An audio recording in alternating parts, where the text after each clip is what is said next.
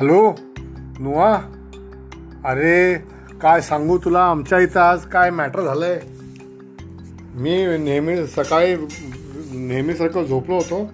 तेवढ्यात मोठ्या मावशी मावशीच्या खोलीमधून मोठ्याने किंचाळलेला आवाज आला. अयो म्हणून. मी घाबरलो. मोठे का पण घाबरून उठले?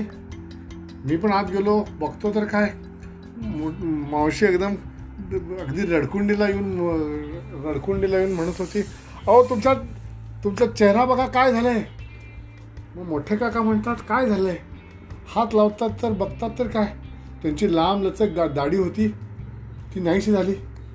नाहीशी झाली म्हणजे? गेली कुठं? मग नंतर कळलं की मावशीनी रात रात्री स्पेशल था थालीपीठ केलं होतं उंदरांच्यासाठी. आणि ते उंदरं उंदरांच्यासाठी केलेलं थालीपीठ उंदरांनी खाल्लं. खाऊन झाल्यानंतर आत आले आणि झोपलेले असताना मोठे काकांचे सगळी दाढी दाढी काप कापून कुरतडून सफाचट करून मस्तपैकी सोडून दिले. तर असं झालं.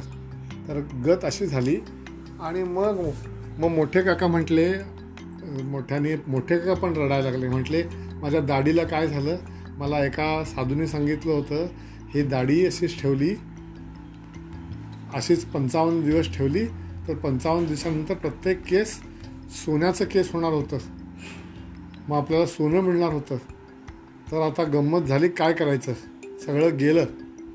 दाढी गेल्या गेली सोनं गेलं सगळं गेलं. चला एवढंच.